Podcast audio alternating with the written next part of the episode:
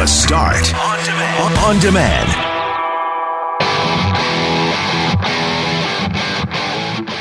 A warning about thin ice after a 14 year old fell through the ice on the Seine River. We'll find out how to recognize what's safe and what's not. You've taken everything away from me. That's what one Winnipeg business owner is saying to Canada's leaders, including Justin Trudeau. She is fed up with them, just as the CRA wants her CERB back. We'll talk about how to order wine with takeout, and specifically, we'll find out what goes well with gravy as well as potato chips. And just who is Chris Strafolsky? Why, it's Chris Streveler, and an American sports podcast got really excited about the former Winnipeg Blue Bomber quarterback. I'm Brett McGarry, alongside Greg Mackling, who's back on Thursday, and Lauren McNabb, who is off on Thursday. We are Mackling, McGarry, and McNabb, and this is the Wednesday, December 30th podcast for The Start. Tomorrow, sunny, becoming a mix of sun and cloud in the afternoon with a high of minus seven. And what is happening with my script? I, I don't. Okay, hang on a second here. We're getting off to a, an amusing start today. My computer is doing funny things. Sorry. High minus seven tomorrow. Friday, mix of sun and cloud with a high of minus eight. It is minus 11, feels like minus 17 outside 680 CJOB. Weather is for history. Heroes fall, legends rise. Valhalla awaits. The final season of Vikings premieres Friday on History. McGarry McNabb, Mackling back tomorrow. Yeah, I had like in 30 seconds, I had everything go wrong all at once because I was scrambling to try to get a, a printed copy of our lineup to Fortier. There's a paper jam in the printer. So it, the, the the printer tells you where the jam is. So I open up one one tray and pull out this sheet of paper, and then it I close it and it says there's another paper jam in this spot. So I do that, and now it says and then it says system error. Please turn the printer off and turn it back on again. So I'm kicking the printer. Forte sticks his head out the out of the door and says weather in 20 seconds. So I come back in, and as I'm reading the weather, my screen starts to move because they we have these microphone arms that are re- really low because eventually the idea is that we'll be on camera. So the way that this microphone arm sits, it was sitting on my keyboard and it was causing my text to start shifting all over the place. So anyway, I just got to take a deep breath here, Lauren, and uh, and carry on. You know what? This I think just prompts a great conversation. If you work in an office, what is the most hated office appliance, for lack of a better word? Because it's the reason why the printer was featured in The Office. The uh, that movie's got to be twenty years old now at least, and why they beat the heck out of it. Uh, in that fantastic scene. Oh my gosh, we turned it on just the other day when I was on holidays, and we both were like, "Whoa, whoa, whoa wait, wait, wait, wait, wait! Let's let's see this through," because it was approaching that scene where that one Michael Bolton just takes a leg hammer, like a jackhammer, to that printer, and then goes back at it to punch it, like it's like a. Oh, I love that scene. I think the printer it makes no sense. It seems like it's relatively simple. And it's the thing I used to have to call engineers for all the time in the office is the printer. Yeah, and it doesn't seem to matter what kind of a printer it is. It doesn't matter which office. Nope. The printer is always a problem. And I don't of all the things that they they figured out in this world in terms of technology, I don't understand why printers continue to be a pain all day long, every day. And we're not printing anything out in our case at least that's fancy. Like we're not doing pictures or trying to laminate and staple inside that printer. We're not doing double-sided copy. We're not even scanning. We are just straight up printing out a Word document with just plain text, like Calibri font or Arial. Nothing's nothing's fancy about it, Brett. And yet here we are. It doesn't work. Okay, so anyway, Forte, I'll figure it out eventually and get you a copy of the lineup. Lauren sent it out as well. Sounds uh, good. in, in the email. Um, so as we approach New Year, I think I, we can get away with this kind of stuff because it's almost the end of the year, and uh, we're gonna have some fun today with Chris Strafolsky. Who is Chris Strafolsky, Lauren McNabb? Well, this is so great, and we're going to play a bit of this audio at six thirty-seven, Brett. But I, and I'm trying to figure out this show. It's an American sports show. Yeah. Chris Streveler, as we all might probably know by now, is backup quarterback uh, for the Arizona Cardinals. He might get a start on Sunday, I believe it is, uh, because the quarterback is injured. But so that obviously stations in Arizona have gone looking to find out more about Chris Streveler, and in the process, stumbled upon, of course, his iconic Grey Cup parade photo and video, and played that for some other listeners. But then also named him along the way Chris Trafalski. so they did some research on him because they were curious who their quarterback was going to be, but didn't do enough, in my opinion, if you're going to get the name wrong. Yeah. Yeah. It's this Pat McAfee. He's a former NFL punter and uh, he's got his own podcast. He's also a wrestler and a comedian. So I had never heard of this. Greg sent, uh, shared us this tweet. You had seen it already. Uh, that's it's at Pat McAfee Show. we've also linked it to our 680 CJOB Instagram story if you want to see this video. But it's really it's fun, and I think it's great for the Bombers as well, right? Any any recognition or any attention that gets paid to Chris Streveler automatically shines the light on the Bombers because you can't talk about Streveler and who he is and what he's done without highlighting the Grey Cup victory. So no, and how often they even mentioned it uh, in their package that they ran out of Arizona. How often is a CFL making it in highlights in the States anyway, right? And here they are talking about it, running clips from the Grey Cup game, uh, and of course that parade. And I'm curious, it looks a lot like our video.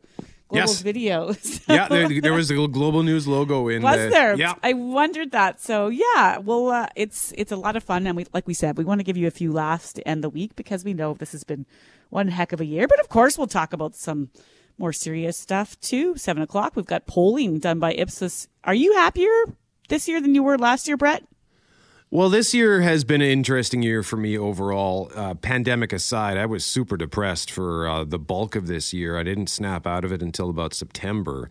Um, so the pandemic, I, I, I, don't, I think it obviously didn't help that. But uh, as I look back on the year overall, I did some reflecting on trying to figure out, you know, was this a, a good year overall? And I think, I think in the end, kind of, yeah. It, has been such a, an odd year, but I made some new friends. I strengthened some existing friendships, um, and uh, I became heavily acquainted with Winnipeg's restaurant and takeout industry. So I ate very well in 2020. So uh, yeah, I, I, my in terms of finance or finances you know, if we're talking to Ipsos about finances, I, I'm a little embarrassed with how little money I have saved this year. I was very irresponsible with my cash. So that's, I got to fall on the sword there. But I don't know if that well, really answered your question. I'm kind of rambling no, on that. I think, but you know, that it's something I want our listeners to think about because if you really look back, where are you at, right? And I think that just depends on did you lose your job? Did your office move? Were you sent home? Were you sent back to work? Were you sent back home again? Sent back to work? You know,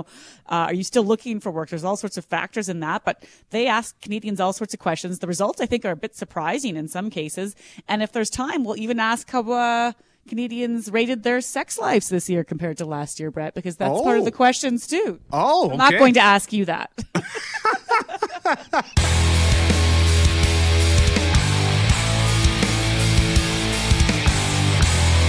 we want to talk about Chris Strafolsky right now. Yesterday, Greg sends us a tweet from Pat McAfee. He's a former NFL punter. He's a media personality. He's got a podcast, and he has a new favorite football player. As Bob Irving mentioned yesterday during Breakfast with the Bombers, Arizona Cardinals starter Kyler Murray may not play in the final week of the regular season with a playoff spot on the line due to a lower leg injury. So that would mean a promotion for former Winnipeg Blue Bomber quarterback Chris Streveler. So yesterday, Pat McAfee and his crew had some fun as they investigated just who Chris is. Here's how that went down. Playing against the Arizona Cardinals, okay? You know, starting a quarterback for the Arizona Cardinals potentially? Because Kyler Murray has a lower leg injury that they don't know if he'll be able to play Sunday. Huh. Chris Strafolsky. Really? This guy won the Grey Cup at the CFL. This might be my new favorite football player. The Blue Bombers. This guy played for the Winnipeg Blue Bombers. Uh-huh. This guy. Oh, no. this guy. Uh-huh. This is from a Grey Cup victory parade where he has the microphone in front of All about a thousand. All I say is, man, have you guys seen the Grey Cup yet? Hey, it's pretty awesome, man. Yeah, it's pretty Hell awesome. Yeah, yeah Hell yeah. We got the best fans in the CFL. It's not even close. Not man. even close. I love you guys. We love you guys, man. A lot of love. This is ridiculous. This is ridiculous. Uh, absurd, dude. Thank you guys so much for everything this season, man. Is that the kicker trying I'm to get it? lit right now. You're all lit right now. This is amazing. Man, we're yeah. lit. I love you guys, man. We love you too. And we're Grey Cup champions. Yeah! That's it. That's a fact. That's facts. Yeah, it is. He was wearing cowboy hat, fur coat, big chain. By the way, big beard. I love that man. I don't know how he isn't a starter in the NFL right now. He's potentially playing for the Arizona Cardinals playoff hopes this weekend against a guy named Wolford. If you can win in Winnipeg, you can win anywhere, Pat. I, by the way, I watched some highlights of him, and I don't know if we could play CFL highlights or not. He's a player. He's a Running through guys. This dude is a player. Now, I don't know if Sean McVay and Wolford know what they got potentially lined up in the f***ing desert against them with this guy, but I did a lot of internet surfing on old Chris Strafolsky. He is a problem. Mm-hmm. I think I'm hammering the Cardinals, depending upon if Wolford's quarterback for the LA Rams. Good luck, okay? Uh-huh. And I understand Aaron Donald's over there, maybe the greatest football player of all time, whenever it's all said and done by everybody. I am hammering so hard, Chris Strafolsky. Whoa! Chris Strafolsky, that guy is my guy. So, as you pointed out earlier, Lauren obviously he didn't quite do the research with the name, but uh, I'm. I enjoyed this video so much because it reminded me of when Greg and I first spoke to Chris Streveler. He had been with the, the organization for like three days, I think. This was a couple of years ago. The team put him up for breakfast with the Bombers. We didn't know who he was. He was brought in as like a third string quarterback option. May, like maybe he would make the team, maybe not. He wasn't even in the conversation for backup quarterback at the time. Like I, I remember after we spoke to Chris, we asked Bob about Streveler, and Bob said, "Well, yeah, you know, he'll get his shot too, but he wasn't in the the mix." But Greg and I were both watching highlights of this kid from his college days, and we're thinking, like, why is he? This guy looks like a potential star. Never mind, uh, you know, just the third string. So to see their enthusiastic reaction to his play, and of course to his chicanery post Grey Cup, uh, just makes me so happy. Yeah, it's funny because when I was watching it, I um, first I was like, I, I didn't know. I I don't watch enough NFL to know who Patrick McAfee is or that he was a wrestler or anything. But I I know he's got a, the podcast now, and of course, he, I think he was CBS and ESPN at one point. So I had to, go do some research on him because I was like, who is this guy talking about Chris Streveler?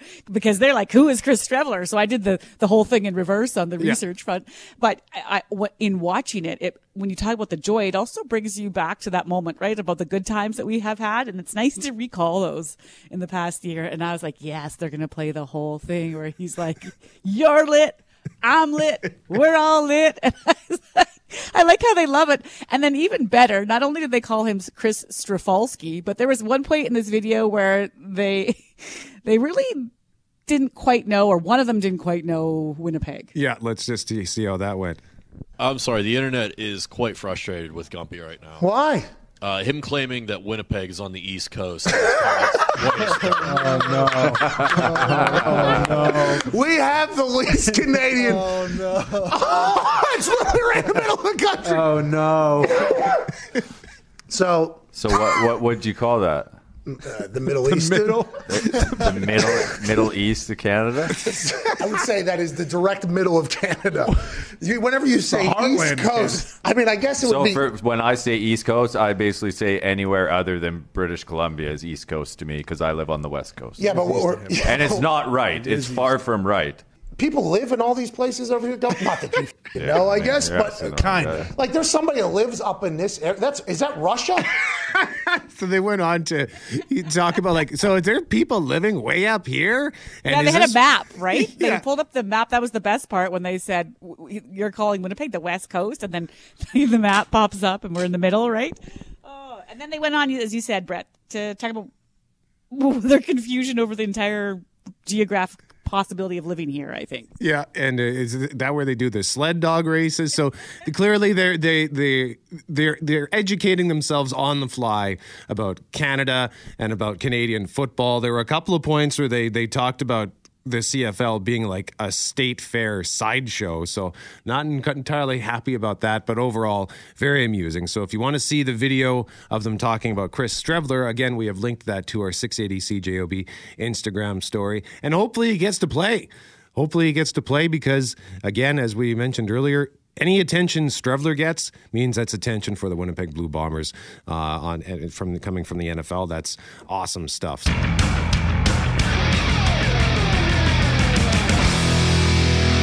McGarry and McNabb Mackling is back tomorrow. Coming up at 9:35, we're going to have a conversation with somebody about ordering alcohol with takeout, ordering wine with takeout. We'll speak to our sommelier friend from 529 Wellington, Chris, Christopher Sprague. Love talking to Chris because he just he's so excited all the time to talk about wine and he always I don't know that I've ever met anybody who knows more about their job than that man. He can tell you like the soil conditions in like the country of Georgia and why that makes the wine there so special. But he mentioned to me when I was talking to him to set up the segment that he was out cross country skiing for the first time.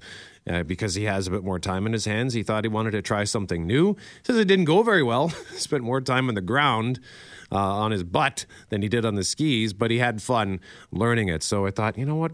Let's talk about that because maybe I'm guessing there will be more of us getting outside to try something new or maybe revisit something for the first time in a long time. Or maybe you don't want anything to do with it. Maybe you hate winter and you just want to sit on your couch and hibernate for the next four months. So let's go around the horn here. We got Cam Poitras in the house. Jeff Braun is back. Jeff, why don't we start with you?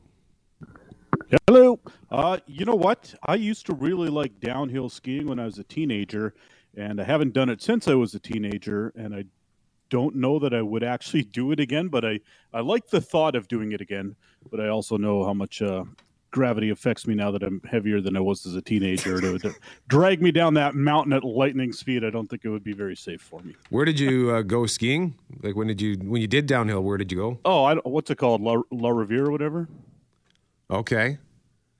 And is yeah, did, there's a hill there. That's where we used to go on school trips. So okay, um, yeah, I've only I've done downhill once. I think it's at a place that's now closed.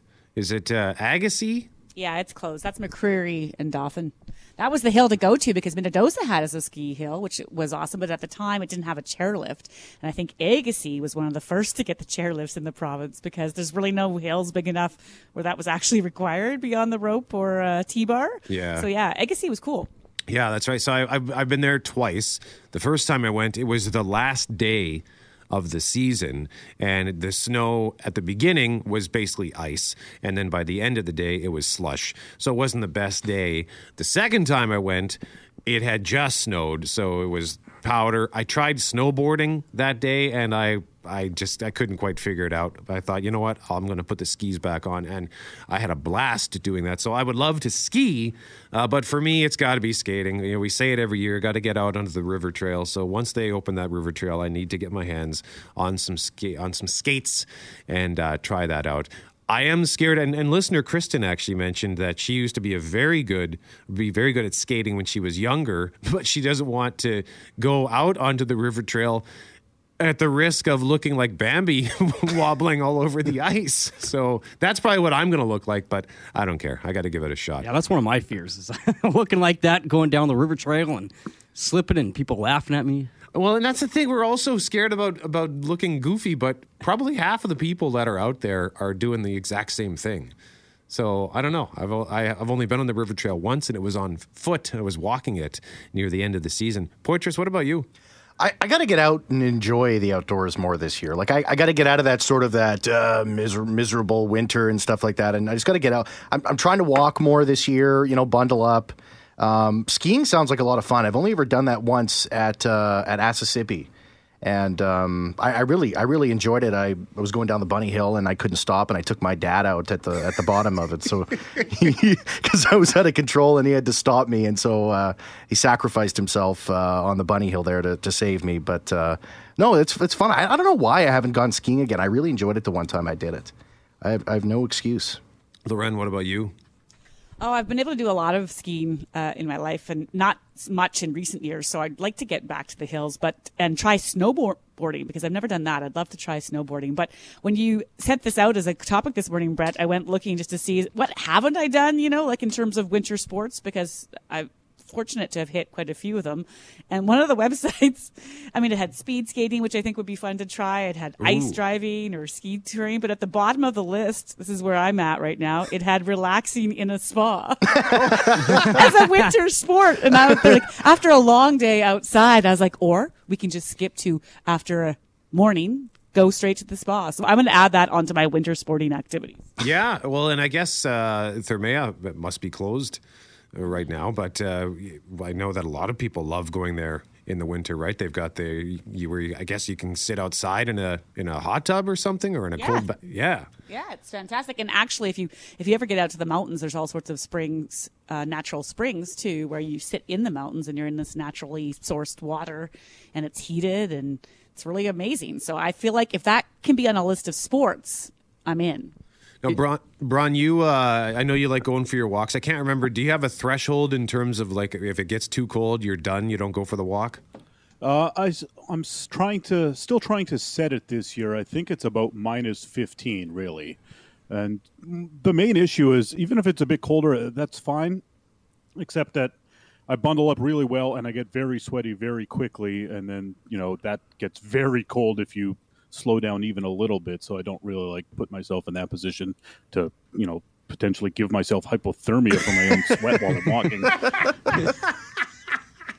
But if it's warmer than minus twenty, even with the wind chill, you know, then I can I can bear uh, at least a, a small, uh, like a twenty minute walk type of thing. Okay, and Forte, you got what? what do you have a threshold for walking? Uh, not really. Even last year, I remember there was a day where it was minus 40 and I still went out. Uh, Yeah? Yeah. Oh, yeah. I, I, I just like to bundle up and, uh, I don't know, it just it, it feels comfortable. It's invigorating in a way. Yeah, like your face gets really, really cold, and it's also nice w- once you get inside. Then you know when you take everything off, you kind of just feel ah relaxed. You feel a sense of accomplishment, don't you? For uh, Well, that portraits? too. Yeah, you, you you faced the elements and you survived. Yeah, that's exactly what it is. It's like the old uh, going back to the caveman times, you know. You're walking down your street in a residential neighborhood, and you're like, "Look at me! I am like, I am an explorer right now."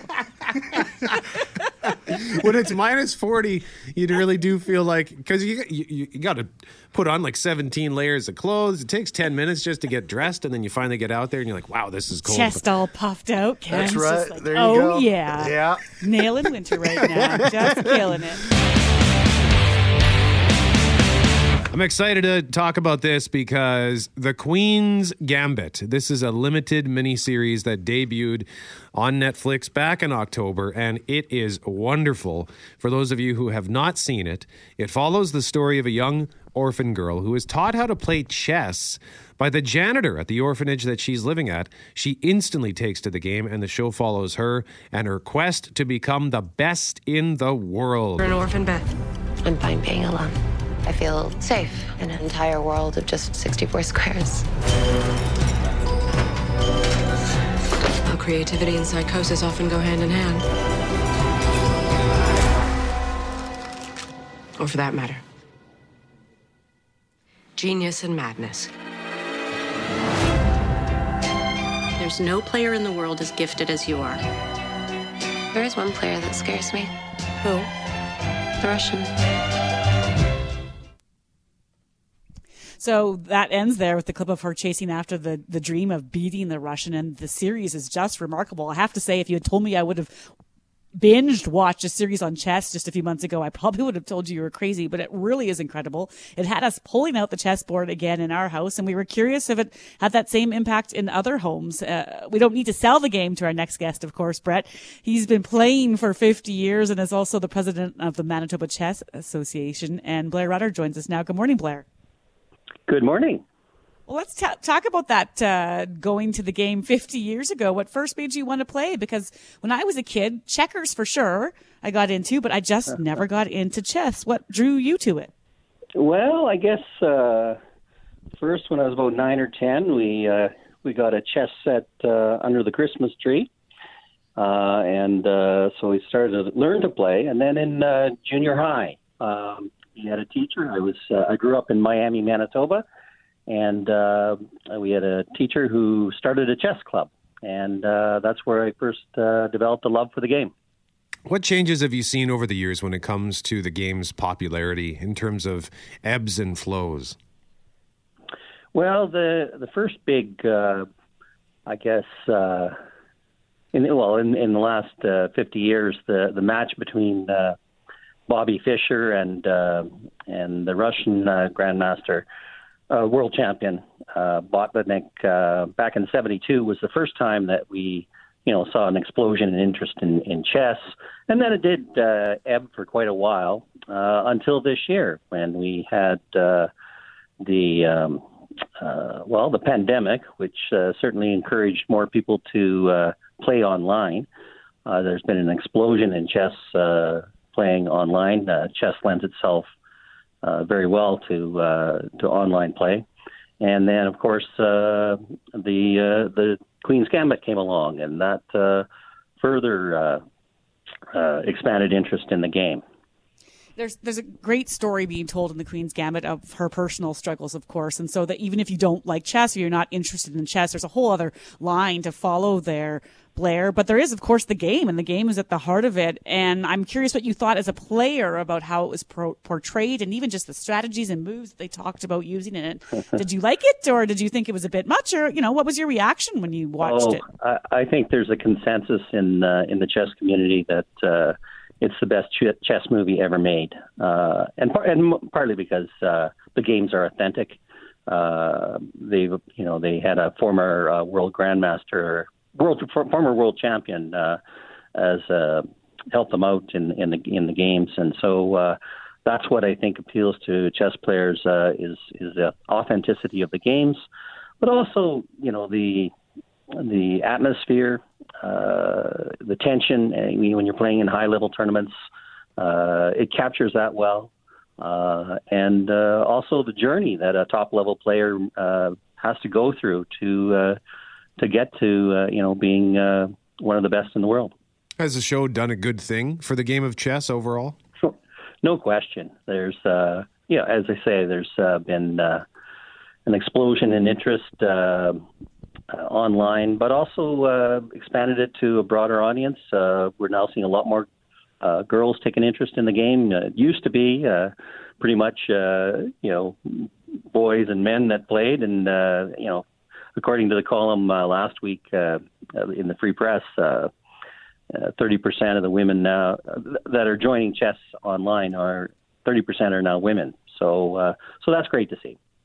So, what do you hear from people? Like, what is the, what is the thing that you think still holds some people back from trying the game? I even admittedly, I did not play as I said as I was younger, but my kids are into it because they learned it through school, and so of course we have a board at home now, and they love it, and I like playing with them. But I really struggle. I have to look up all the time. Am I doing the right thing? Is that which one can do which direction can this guy go again? And so I still find it hard.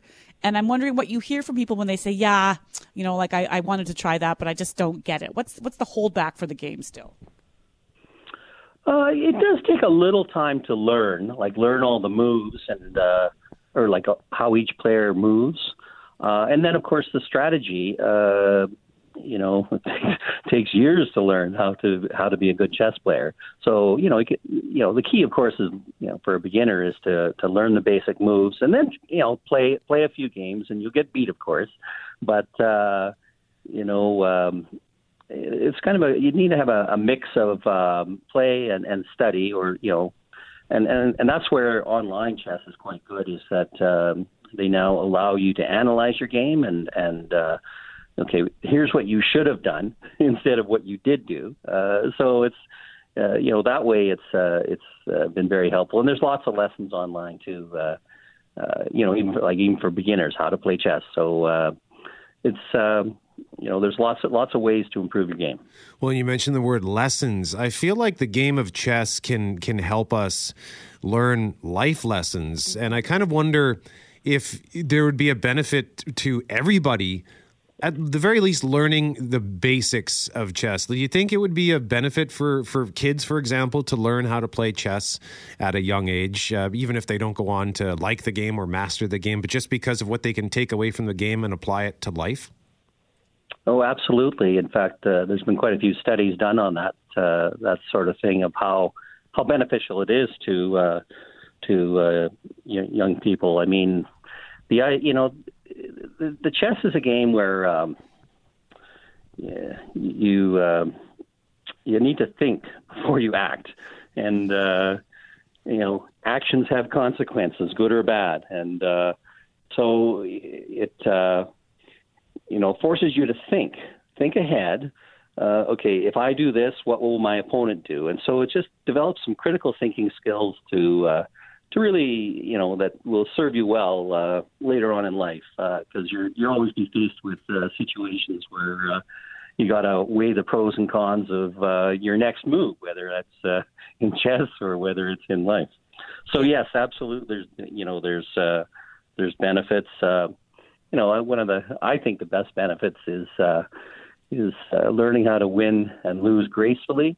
Uh, you know, we've all been like all of us have been in a situation in a chess game where you're, you know, you're sailing along and you're you got a great position. You think, oh, you know, you're you confident, you're confident, you're gonna, you, you're sure you're going to win this game, and then you make a blunder and uh, and you end up losing. So it's in those situations you got to learn how to control your emotions and just uh, accept that uh, you uh, you know you you you made an error, and uh, next time you'll do better. I love the whole thing about it because, you know, patience is key there too, Blair. And, and before we let you go, we just had a listener text in to say, you know, their game is bridge, but their view is how a person plays their cards reflects their nature. And so there's something to that too, as you watch people quietly sit across from you, how they react and how they move might be telling in some ways. Uh, yes, I mean, um, you know, there's in in competitive chess, uh, it's uh, you know like poker. You keep a poker face. You don't. Uh, you rarely you you try to uh, you you don't gasp when you make a blunder or something. You just try to be uh, very stoic uh, to make sure that you don't give away any uh, any hints as to what you might be doing. Well, that's not something I've learned yet. I'm going to be honest. The, the stoic, stoic play is not in my nature. Blair Rudder is the president of the Manitoba Chess Association, joining us live on 680 CJOB. And Blair, I will also confess to maybe having flipped a chessboard uh, once or twice in my lifetime uh, in disgust because I'm not very good at the game. so. yeah, it uh, it can happen, uh, but uh, that's that's why uh, you know teaching kids how to control their emotions. It's uh, you know uh, that's an important part of it too. Yes. Blair, thank you so much for joining us this morning. Uh, this has been fun. We appreciate the time. You're most welcome. And uh, yeah, Lauren, in terms of the life lessons of chess and just watching the Queen's Gambit again, I reminded me that I love the game. I'm just not good at it. But uh, like it teaches you that you to be successful, you need to take risks. And if you don't take risks, then you won't win. But it also teaches you that your risks should be at the very least a little bit calculated. Sometimes you just have to take a leap of faith, but you got to take those risks. But it also teaches you the consequences of your actions, the consequences of your mistakes. You know, I, I don't think there's any game that's more devastating when you think you've done something right and then you realize just how wrong you've yeah. gone. And you think you've, what gets me is that I will think I've looked at what they'll do, right? If I do this, they're going to do this, this, or that. I'll think, I'll think I have gone through all the possibilities, and then you get beat, and you and you didn't see it coming. And the worst part it, about that is they're ten. So, you know.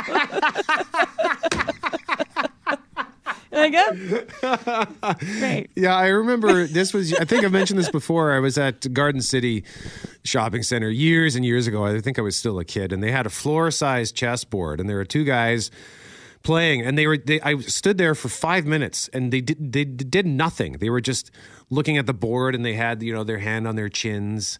And then when one guy finally stepped up to make a, a move, they both had clearly mapped the whole thing out in their heads because it was like a dance. They the guy picked up one piece, and the, the pieces like came up to their knees. So they picked up one piece, and the guy the other guy picked up another piece and the other guy was picking up another piece. Like they they each had two pieces in their hand at any given time because eight pieces suddenly disappeared from the board because they figured it all out. I completely lack the ability to do that. That's why i wish i had learned to play it younger because maybe it would have helped rewire my brain a little bit and taught me how to do that kind of stuff. So I don't know. I think it's a fun game, but I only ever play it when I'm drunk. And then that's why I end up flipping the board because I I'm already bad at it and I'm even worse when I've had lots to drink.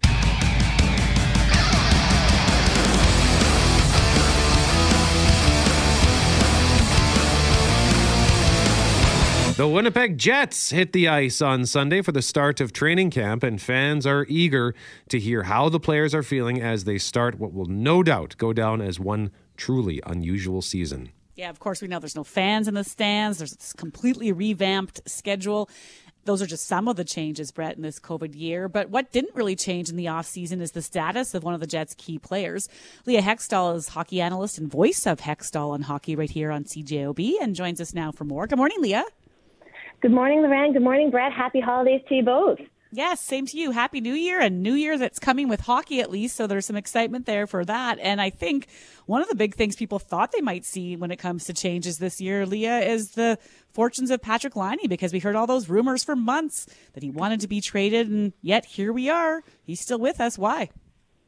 You know, Lauren, I think that narrative has been going on for more than a few months. I think it's been going on for more of a few seasons, except his representation has become more vocal about it. And I think people need to really sit back and understand what Kevin Cheveldayoff has done right now and the fact that Patrick Laine is still a Winnipeg Jet is 110% the right move. We have to remember that since entering the NHL in 2016, Laine has either led the Jets in goals or he's been in the top three. He has consistently been in the top 20 of NHL goal, goal scoring, except for last year where he fell out to 22nd. We're talking about a league that has 600 to 700 players, and this is where he rotates. He has scored 138 goals since joining the NHL. So if you're going to trade him, you got to get that back. And in modern day history, to do a star for star trade is extremely difficult. We do not see it. I think the last one I've seen is defenseman PK Subban going to Nashville for Shea Weber coming the other way, and both those players were not in their prime. Laine is in his prime. But even if you can find a dance partner and get that trade done and get a star player coming back to the Jets, the fact of the matter is, is Laine's contract, he becomes a restricted free agent next year. He already makes seven point six point seven million dollars. So somebody has to then not only trade for him, give up the star, they have to sign him. And right now, with a flat cap, COVID decimating the hockey related revenues due to what you just said with no fans in the stand, no one has that type of cash.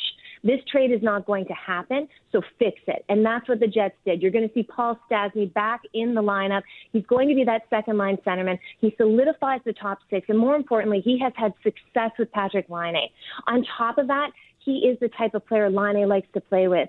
He is calm. He is cerebral. He is a talker. Laine needs someone who's not wired like Mark Scheifele or Blake Wheeler, where it's just all about hockey. He's more than that. He's hockey and an individual. And he needs a player like Paul Stastny to come in there. So the Jets have done exactly what they should. They have found a solution to optimize the talent of one of the strongest goal scorers within the National Hockey League. So you can expect to see Patrick Laine in a Winnipeg Jets uniform this season and perhaps even beyond due to what's happening in the league right now. Now, we heard from Kevin Cheveldayoff in a series of Zoom calls with media yesterday. He said there could be a few pro tryouts at training camp. Can you explain this to us? Because we also know they still have uh, Jack Roslovic to sign. They actually, they absolutely do, Brett, and you're completely right. And this is a little bit of cap gymnastics, and we've seen this go on a bit in the NHL. For instance, in St. Louis, they brought Mike Hoffman in, who's the top unrestricted free agent who hasn't been signed yet, and they brought him in on a PTO. And people thought, why are they doing that? Well, they're doing that because you know that they have a contract, likely a one-year deal signed and ready to go. But the fact is, they can't do it until they move a few players to long term injury reserve, which can't happen until the season opens on January 13th. At that time, when they move those players to LTIR, they can then sign Hoffman because they will have the cap space. The Jets are in the same position. They're running high against the cap, if not just a little bit over. They do have that RFA and Jack Roslovic to sign. Whether or not that deal gets done, Kevin Cheveldayoff did seem to say straight out that that deal would get done yesterday. We will wait and see how that plays out. But he mentioned bringing in a couple guys on PTO because let's remember when the season starts, Bryan Little likely not playing from everything that we've heard. That's a lot of cap space and 5.2 million that they can move to LTIR. So if they bring in some guys right now to see what they can do, they may be a fit there, especially because, hey, we don't know if Roslovic's going to get signed. You never know what might happen. I don't think he's in the best position for bargaining power right now with the way the league stands. So Kevin Cheveldayoff is doing exactly what he should be because there are some players out there that are in a bad luck situation.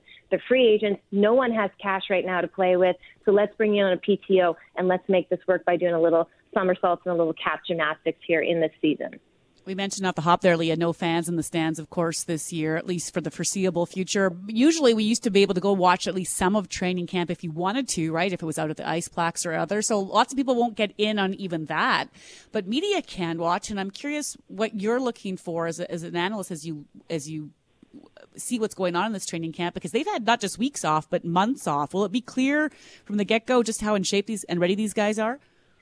You know, Lauren, I don't think we're going to have to worry about these guys being in shape because, you know, they always are when they come to camp. They're ready to go. They want to get back at it. This has been a difficult time, as you guys were talking about before, with mental health for everyone with COVID 19. That does not change for athletes. This is their release. This is them getting back to doing what they're doing in some sort of normalcy. So I think all these players are going to be ready to go. I'm just really looking forward to seeing some of the young prospects. And, you know, you look at Ville Heinola and Dylan Samberg on defense, and you know, they've also brought in some veteran players like Nate Thompson and Derek Forbort, who we didn't really get to see all that much after he was brought in last year. But then there's also Cole Perfetti, who is the 10th overall selection, who's been playing at the World Juniors. And it's going to be great to see once they come back, once they quarantine, which will be a bit of a time off between uh, the World Juniors and them getting into training camp, depending on what happens. But there's a lot of talent on this team, and it's a very unusual season once again.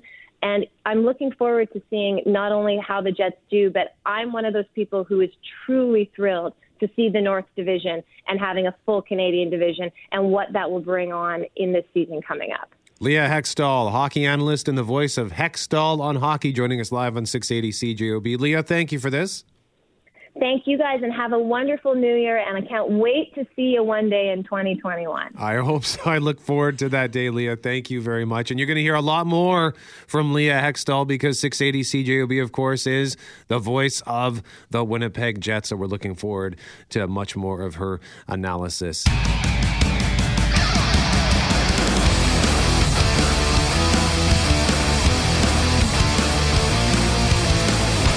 Manitobans have been warned to be cautious when around our rivers and lakes. The ice in many spots still has not frozen, particularly on our moving waterways.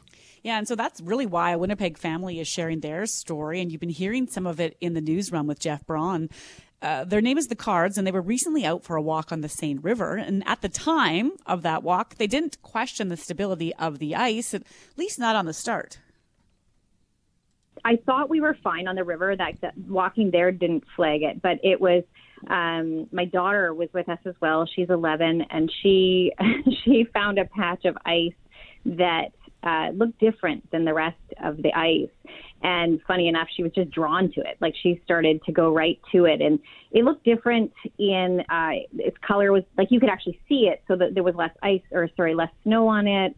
It was sort of um, a gray color and um, I know that I had read things about ice safety and, and specifically about ice color recently. I, I tried to find it again, but couldn't. And there was just something about it. And I stopped her from going. And um, my, my son actually got a stick, and his intention was he was going to poke it. I think the kids really wanted to prove me wrong. Um, but it turns out I guess I was right. Uh, he never, Nolan never made it to the spot that my daughter had gone to. Um, he he went through before it. So he was submerged in water. I, I, believe it was past his waist, almost up to his chest, and he was able to get himself out, and everyone was okay in the end. But Nikki Card for sure what happened to her son on the news with Richard and Julie. And then, of course, we've been playing it this morning. And her remarks on the color of the ice really left us with more questions. And so, to answer some of them, we're joined by Lauren Edwards of the Life Saving Society. Good morning, Lauren. Good morning. So, as you just heard, she said the color stood out. And I hadn't really thought about that much before. So, that's a warning sign, though, is it not? That's for sure. I mean, she mentioned seeing sort of a grayish color on the ice. And when you see gray, that typically indicates the presence of water. So obviously, we're not frozen as much as we'd like to be. We're not at that four inches thick that we'd like to be in order for somebody to stand on or ski or skate. Uh, so gray indicates the presence of water. Uh, white also indicates there could be some instability there. The ideal, what you are looking for, is that clear blue color or even some people describe it as black. Now, that's the best. That's what you want. Uh, so the gray is indeed very risky. Well, and in terms of you know, if we're looking for black or we're looking for gray, uh, are, are we talking like a light gray, or because if it's a darker gray, that someone might confuse that with the the blue or the black. Even I could, I would think. Right. That's a pretty thin, uh, you know thin line, and you know we always recommend obviously best thing to do to be absolutely sure is to actually drill a hole in the ice. And actually, they do that in various places. I mean, ice fishermen typically will drill holes in the ice. I know the good people at the Forks, you know, before they open river trails and that, they're always monitoring for ice thickness. So that's ideal. That will tell the tale for sure. But the black is really quite black, uh, as well as this bluish color as well. It's like a clear blue, and that will indicate that you've got the kind of thickness you want. So, Lauren, you know, I think there's folks who will think it's December 30th. There's been weeks of cold temp- temperatures. There's no way this ice isn't ready for me to walk on it. Is it because it's a river that there might be those fluctuating um, levels and, and thickness of the ice? Or can that Well- happen on any body of water this time of year? Yeah, for sure. I mean, flowing water underneath the ice, that will certainly make a big difference. Uh, but what we've also seen this month, as is typical with December and even sometimes into January, is uh, fluctuating temperatures. And that makes a huge difference because often you will get a couple of nights of that freezing temperature. It seems like it's good, but then you'll get a little bit of the warm spell too. So those fluctuating temperatures can lead to instability of the ice. Uh, what you'll see is sometimes the water level actually drop underneath that initial ice that you see on the top. Uh, so that's where you'll see the risk involved there. So fluctuating temperatures, you know, what we really need, uh, you know, from a from a standpoint, uh, Joe lunch pail walking around, you don't want to see it, but from a using the ice perspective, you want to see really several solid weeks of very cold temperatures.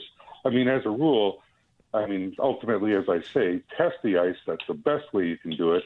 But I don't like to get onto the river ice for skating or anything like that really until January because usually by mid-January in particular, you've got those several weeks of, you know, cold, cold, cold days.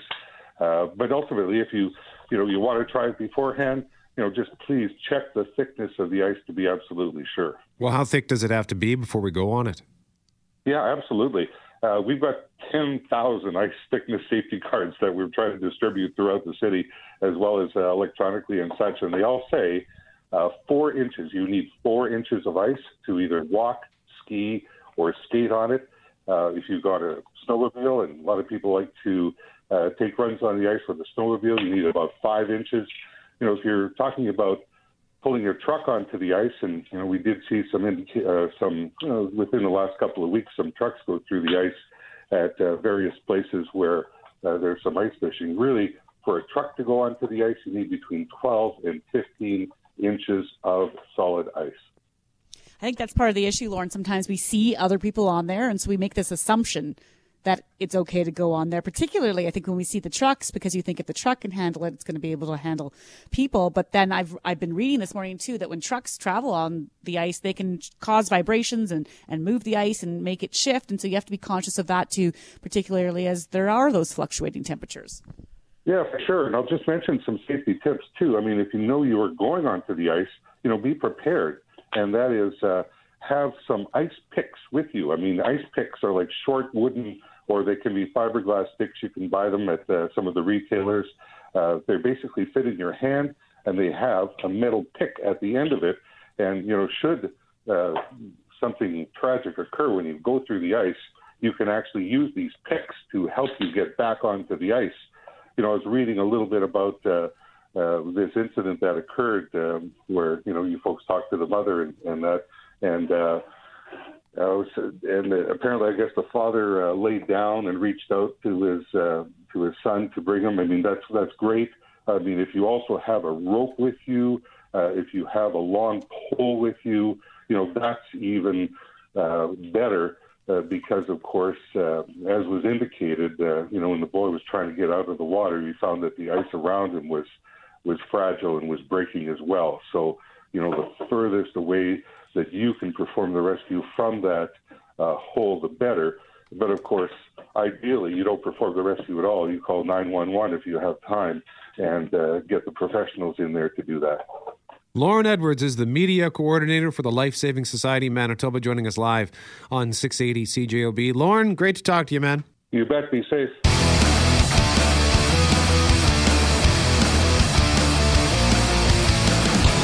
Winnipeg small business owner is not too happy with our leaders right now. I was flipping through stories on Instagram. That's my social media, as I've mentioned. That's the one where I spend the most time, waste the most time. Greg likes Twitter. Lauren, I think you kind of go through all three, but uh, I spend most of my time on Instagram. And uh, I came across a picture of Justin Trudeau on TV. The text on this story read as follows Let's get one thing straight. We are not in this together the people making all these decisions that affect us, their paycheck has not changed.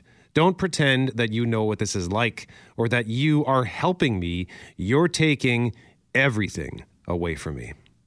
And that post came from Shauna Shimnowski, who is the owner of Organic Tan Winnipeg on Provencher. And she also says her business might not make it if Level Red continues for much longer to top it all off, the CRA wants her CERB back. And so there's a lot to get into here, Shauna. But first, let's just wish you good morning. How are you doing?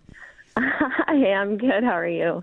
We're we're good. I, I can only imagine maybe the emotion that was going through that post as you made it this week and, and what you're thinking. I don't know what word to use. It. Was it frustration, sadness, anger, all three?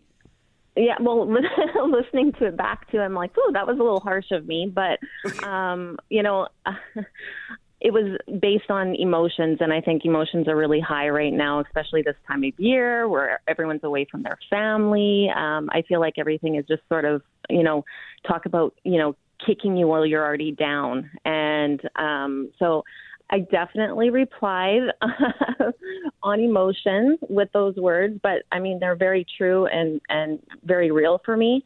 So um, yeah, it's exactly just that. I feel like um, you know it's easy. Well, I, I'm not saying that it's easy for our government. Definitely not easy, and, and I do, would not want to be in that position and having to make all these decisions because not everyone is going to be happy. But I do feel that you know we're kind of one of those businesses that sort of slips through the cracks a little bit um, so yeah, we're we're definitely struggling, um, and it'd be really great if we could have more of a long term plan. I mean, this year we've been we would have celebrated five years, and then we're going to be celebrating six years coming up being open, and we're going to be closed for both of those celebrations.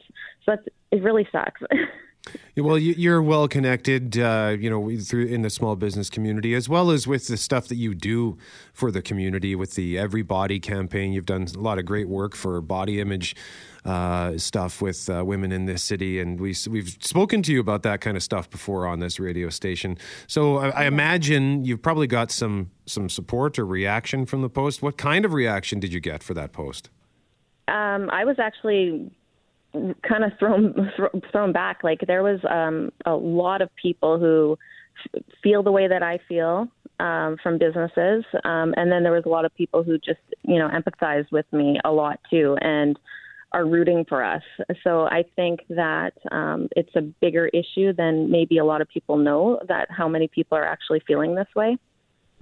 So what's the? I mean, and I know it probably changes day by day because we don't know where this is all Mm-hmm. going to take us, Shauna. But for you and your business, which again is Organic Tan Winnipeg on Provencher, Mm-hmm. if these restrictions go beyond January 18th, sorry, January Mhm. 8th, do you survive? You know, it's tough because even if we are allowed to open come January 12th, we are a service based business. So basically, the majority of our revenue comes from the services that we provide.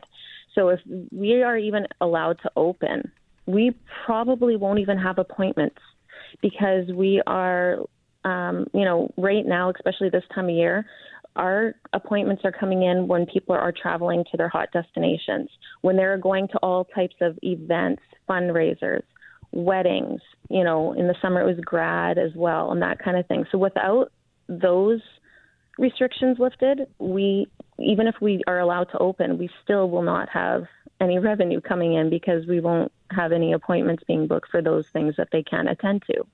Well, I would imagine though that there will be some some clients who want to to support you and, and get it Oh, and come in for a spray tan just because they look like you know Casper. I, I'm starting to look like Casper, the unfriendly ghost, right now again because it's December. And you know what? It's definitely an essential service for some people, and a lot of our clients are very supportive of that and do come on the regular just for that pick me up. Um, so definitely, we will have some, but like the majority of of our revenue is is based on these other events that are are also being restricted right now. At the end of the day, and I know what you're saying. For some people, everybody's what they deem essential, you know, might be different from person to person. At the end of the Mhm. day, tanning is not deemed essential, and I think we No, can it all is not. agree with that in the in the fundamental sense. However, you've put all your heart and soul into this business and all your dollars. this is no different than any other entrepreneur, and and you also need to get paid. And so the the Mhm. whole thing is not just about your business; it's about the fact that you have no dollars coming in, particularly if the CRA wants your CERB back. So tell us about that. So um, definitely that was not expected, as I definitely check off all the boxes, and I am 100% eligible for for it. Um, so I am working with my accountant to see if there is a mistake being made on their part. Um, as I've just filed um, my taxes and that kind of thing. So we're hoping that it is a mistake, but um, they've sent me two letters now indicating that they don't believe that it is a mistake. Um, so, and I know I'm not alone in this, but as a small, like, I'm a contractor for a business. I'm self-employed. This is my income, and you know, maybe month one, if you could come back and say, you know, we're, we don't feel like you meet the criteria and that kind of thing. Other arrangements can be made, or I can find another plan. But to come to me 11 months later, when I've that's the money I've used to support my family and my bills for the past 11 months. I mean, I don't know how they're expecting I'm supposed to pay that back now. When I've called to make sure that I was eligible in the beginning and I was told yes. Oh, well, hopefully they will get that straightened out, and that that Mm-hmm. process could uh, like uh, have they given any indication that you know what your deadline is, or that they're going to come banging down your door? they did say December 31st. Oh. So the, the clock's ticking there too. happen. Pardon? Right. I said the clock's ticking there too. You have this deadline Yeah, about exactly. when you can open or not, but also with that. So for you, Mhm. is there? I don't even know if I should ask this, but is there a fallback plan? Have you already thought about well, what am I going to do next if I have to make all these really difficult decisions and close? Well, you know, I've thought about do we, and what I mentioned earlier about having a little bit more of a longer term plan is I can't just go 28 days at a time. You know, so I need to, if we're looked, looking at being closed for six months, I, well, I need to get out of our space because any money that we do receive or earn, it goes strictly to rent. So, and business expenses. So, I mean, I, it's, I debate about should we just close up the shop, sell what we can online, and when the time comes and we can open, I just go to mobile services for a while until we find a new space. So, because that's our hugest, our biggest expense is definitely rent and the you know day to day business expenses that don't stop. Well, Shauna Shimnowski, hopefully uh, the rest- we see some positive things happen with the numbers and we can see those restrictions get loosened and then you can open up again uh, because I could use uh, spray tan. So, You're going to be my first client. and you've got, uh, you do teeth whitening too. So I think I could probably use that, right? Okay. we could all use a wider smile. Shauna Shimnowski, the owner of Organic Tan Winnipeg. It's on Provencher, joining us live on 680 CJOB. Shauna, thank you for the visit as always. Thank you. And Lauren, just a fun fact, that's now three Decembers in a row where we've spoken to Shauna. And I think on all three of those occasions, Greg has not been here. It's just been me and you. And I will also add, I think three years in a row, it's been for different topics. An example of how small business does so many things beyond their actual business in the community, right? I mean, she, it's a tanning shop, but as you mentioned, she has the Every Body campaign. So we've talked to her a lot about body image and other things. I don't know if we've ever had her on for, for the same thing, which also shows the versatility of small business owners. You just find a way to put like, to make everything sound like something good and make it sound amazing. So that's awesome. Good for you. you- I'm Good. speechless. I'm also thin. er than I was at at least one other point in my life.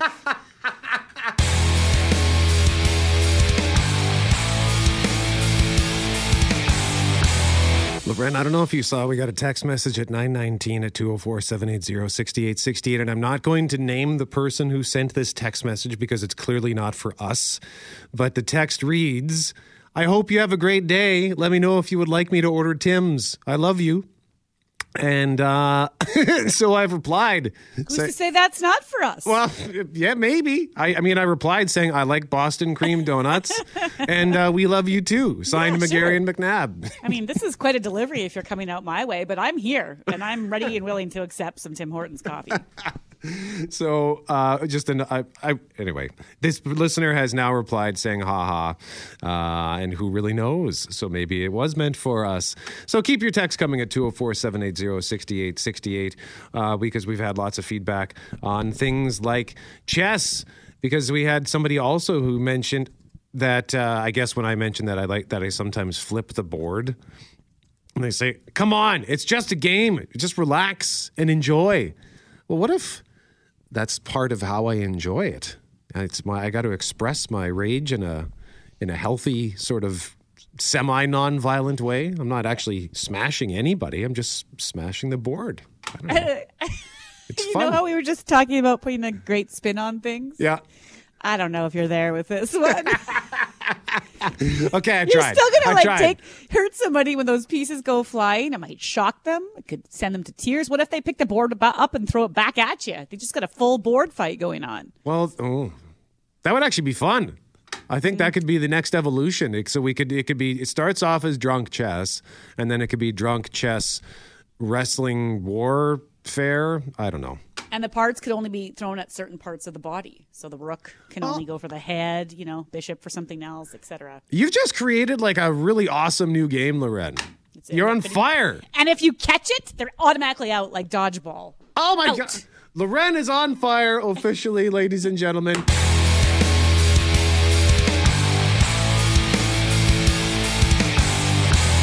Many restaurants are offering special takeout feasts for New Year's Eve, and in many cases, you can order alcohol with your meal for takeout or delivery.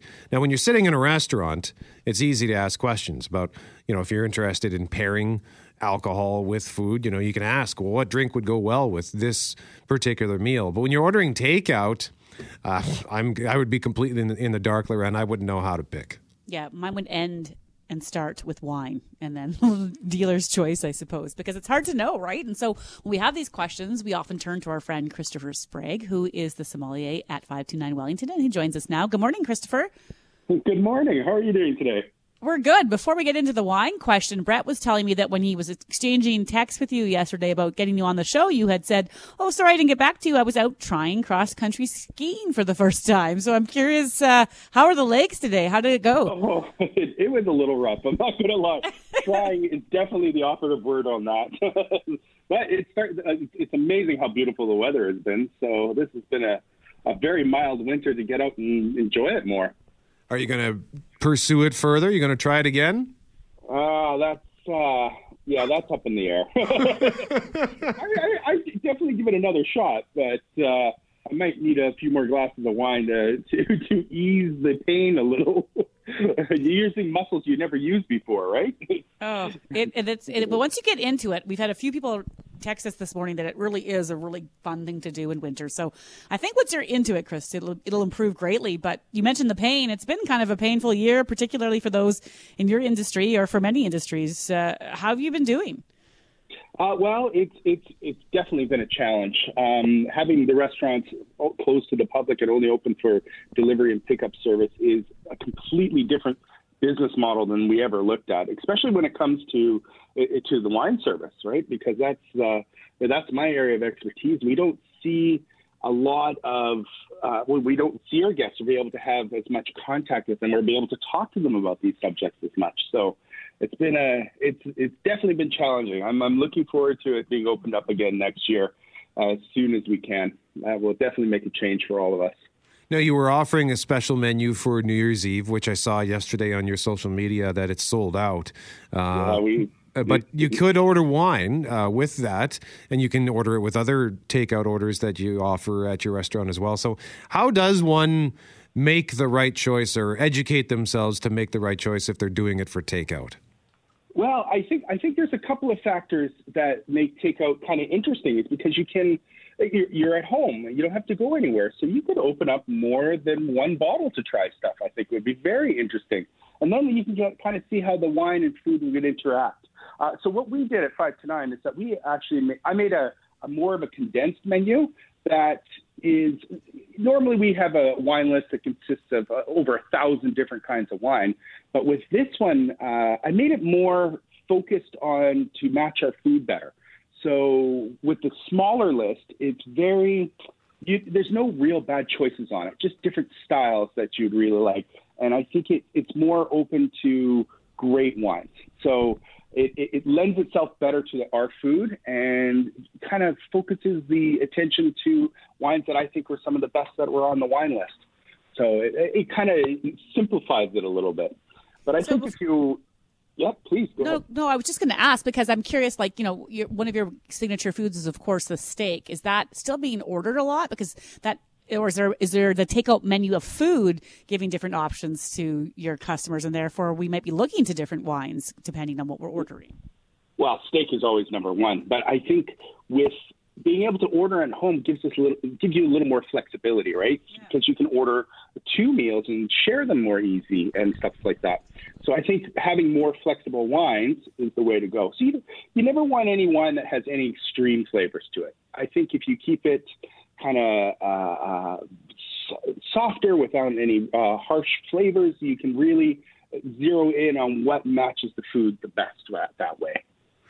And in terms of the the offerings that you have, like, do you have wine on your list that can't be purchased in a store? Oh, very much so. So these are wines that have always been special. That we we we have a uh, we we've either purchased them all. So we have uh, uh, very highly allocated wines, as they say, that uh, mainly only a few cases came into Manitoba, um, which makes it great. But we also have favorites that people would recognize as well that uh, uh, you can find at the at various wine stores in Winnipeg. So I think a good variety is the way to go with it with the takeout menus. You know, it's something I hadn't honestly thought of with my takeout very much uh, this year, Christopher. Now I'm thinking I must, I'm going to have to change my mind. Are you getting a lot of requests to have the, you know, some pairings or some wine suggestions for folks who are ordering uh, those steaks home? It, it, it, it hasn't been as as as busy as we'd like to see it because I think there is more opportunity there, and I think people don't realize that the wine uh, that that especially the restaurants are putting up are, is really focused to go with the food that they're serving. So it, it already is that that match is already kind of built in. So I think there's there's more of an opportunity to you can guarantee that you're going to get a good bottle of wine that you're going to enjoy with the food a little bit more. And I I think as this goes on, I think people are going to find it more interesting to explore wines like that instead of going to, you know, their local store and drinking the same thing they always have. I, that's the best way to discover new wine is to drink more of them, right?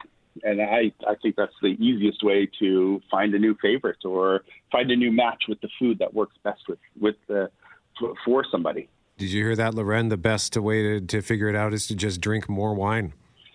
Oh yeah, no, I wrote it down, I, and then I pulled out my highlighter, and then I'm going to frame it whenever I reach into the cover. No, I, I, I, have so many things that I wonder too about pairings because I think there's also this. Uh, perception or head chris we have this idea of what what should go with fish and what should go with meat and what should go with red meat and is it always red wine with red red meat or can you expand into other things No, I'm I'm an absolute huge believer when it comes to food and wine matching. You you should drink what you like and eat what you like because it, when when a wine is good and also highlighted that just so we're clear i've written that down drink what you like and eat what you like but no continue because i i always thought it had to be red wine with steak No, it's not. If you if you actually look at how uh, uh, food, there's there's two real thoughts to food and wine matching. Um, you could either match perfectly balanced flavors. So if you're having a uh, like a, a, a steak or something like that, you want a really rich wine that can go with those big flavors, and that's that that that, that matching equal amounts of flavor and weight kind of to the food. And then there's like a, a, a balance as well. So you can kind of drink something that's the opposite of what you're eating. So the best way I could describe that was like if you had, uh, you know, a really heavy cream sauce on Alfredo or something like that, you could have a really crisp, clean white wine. And it kind of balances that flavor, right? So you kind of think of the yin and yang to it. Those are the two best ways to match wine. So you know, red red wine and uh, red meat, yeah, they do work very well together. But why couldn't you do a very rich kind of Chardonnay with uh, beef? I think it would work incredibly well as well. And the same opposite with fish. You could use a really nice light white red wine, go beautifully with it. If people have questions, like when they come to the restaurant and sit down, part of the, the service is that you come out and tell them about the wines and answer their questions and make suggestions. Obviously, can't go sit down in the restaurant, but if we call the restaurant, are you uh, available to answer questions? Like, is that something you guys are offering? Absolutely. So uh, if you call the restaurant, uh, they can always ha- give you uh, a way to contact me, and I'd be delighted to uh, answer any questions. I, I'm, I'm very easily reachable. My email is sommelier529 at gmail. If you if you have any wine questions, I I, I, I got I got more time now than I've had in a long time to be able to answer these questions.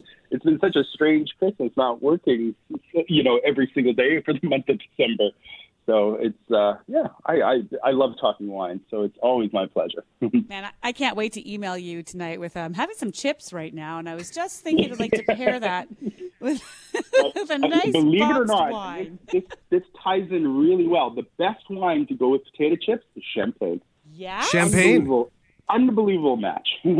Unbelievable. Even even any sparkling wine, especially because you it's it's that balance, right? So you have the bubbles and the acidity that balances off the saltiness and the richness that potato chips have. Phenomenal match. Plus, it makes it more high end. New Year's plan. yeah, exactly. how, to, how to elevate salt and vinegar chips, right? oh my god, you even picked my favorite chip. All of this is just it's right in my wheelhouse. I, I can't wait. I'm with you. Well, Christopher Sprague, thank you so much for joining us. We appreciate the visit as always, and we look forward to the next time you can uh, drop in to, to see us here at 201 Portage. Absolutely. I look forward to it. Christopher Sprague is the sommelier at 529 Wellington. And look, I know, I think a, a lot of people, when they hear 529 Wellington, they might have that reaction like, well, I can't. Oh, that's a fancy place. And it is a fancy place, but. I mean, they've got burgers. They've got a Reuben sandwich on their menu that's reasonably priced. I've ordered takeout from them a couple of times in recent weeks after we spoke to the people behind that website, Let's Order Delivery, because 529 Wellington does their own delivery. I live two minutes away, so I just went and picked it up. But you can get a burger. Like, we went there for lunch a couple years ago, me, you, and Greg, and just got a burger and fries. And your gravy that I ate. It was all good. That's right. You had some of the gravy. That's Yeah. right. I forgot about that. Should have asked him what I pair with gravy. Well, hang on a second. I think he's still there. Chris, are you still there? Oh, absolutely. One more question from Lauren. Go, Lauren. Well, we were just talking burgers and fries and gravy. So, what goes well with gravy? And I'm focusing Oh. hard on the gravy here. That's such a good question. Well, well gravy definitely is its own food group. uh, I, I, again, I like that balance. Gravy's really, really rich flavor. So I want a very clean wine to go with it because I want the gravy to taste like gravy. Highly recommend good Italian red wine, maybe Sangiovese from Tuscany or something like that, or a really nice, clean, crisp white wine, say Sauvignon Blanc, or maybe even a little Riesling might work. If you like something a little sweeter, go well with turkey as well. A volcano of wine information. Christopher, thank you as always, sir. Cheers. Okay. Happy New Year to Christopher. you had to cut him off because I- I'm going to just keep asking more questions. Like now, I've got a, just a follow up: a Triscuit, a Triscuit with a nice cheddar cheese. What would you do?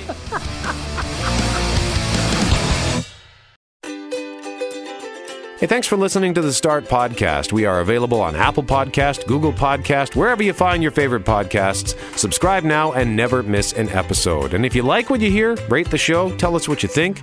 And hey, even tell a friend about the podcast. Be sure to follow us on Twitter and Instagram. Greg is at GMACWPG, that's G M A C K WPG. I am at Brett McGarry, B R E T T M E G A R R Y. And Lauren on Twitter is at McNab on Global and on Instagram at McNab on CJOB. Talk soon.